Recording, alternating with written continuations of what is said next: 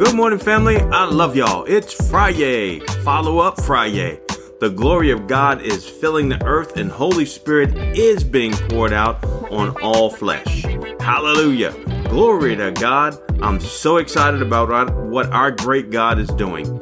You may be standing at the Red Sea and creditors are calling you and threatening you, or your back is telling you to stop believing for healing. Maybe your marriage is on the verge of divorce. Maybe your kids are living an ungodly lifestyle, or you are trapped in an attitude of fear. I've got good news for you. Jesus has overcome anything and everything you are facing. The Bible says the Holy Spirit in you is greater than the evil spirit that controls this world. Hallelujah. All right, I want to continue where I left off yesterday. Praying in tongues is for every believer. I believe y'all read 1 Corinthians chapter 14, the whole chapter, and you understand what the Apostle Paul was saying about the benefit of praying in tongues. The scriptures, I believe, that show this the most are in 1 Corinthians chapter 14 verses 1 through 5 and also Jude 120. So here we go. 1 Corinthians 14, 1 through 5. Pursue love and desire spiritual gifts, but especially that you may prophesy. For he who speaks in a tongue does not speak to men, but to God. For no one understands him. However, in the spirit he speaks mysteries. But he who prophesies speaks edification and exhortation and comfort to men. He who speaks in a tongue edifies himself, but he who prophesies edifies the church. I wish you all spoke with tongues, but even more that you prophesied. For he who prophesies is greater than he who speaks with tongues, unless indeed he interprets that the church may receive edification.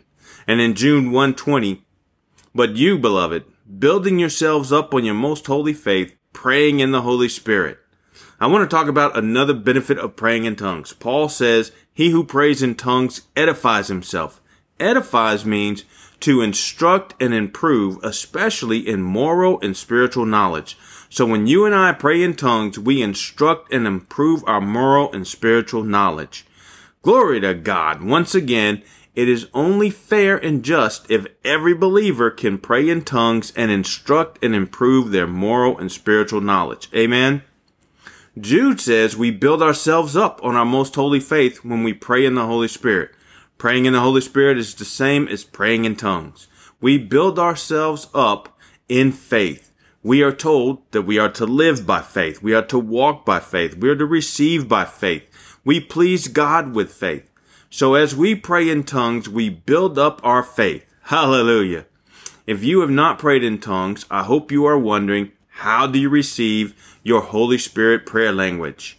I'm glad you asked. You receive your prayer language just like everything else you receive from God by faith. You ask God to baptize you with His Holy Spirit and prayer in tongues. Sounds too simple. I know. For me, I studied about the baptism of the Holy Spirit and praying in tongues. I was so ready to get it. And then we went to get our hands laid on us so we could receive the baptism of the Holy Spirit.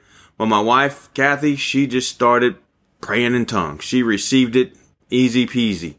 Our pastor laid hands on her and she just started going. For me, pastor laid his hands on me and nothing happened. I just stood there and went, ah. I was expecting to get goosebumps. I was expecting the Holy Spirit to just shake me and I was expecting, you know, fire.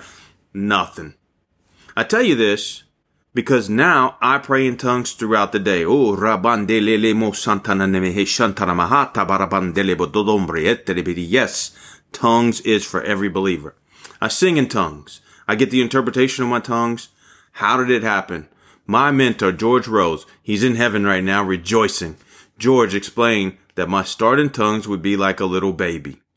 I might start with Abba, Abba, but he said, just going, just keep going, keep praying, Abba, until other utterances come. Well, later on, Holy Spirit told me that Abba in Aramaic means daddy.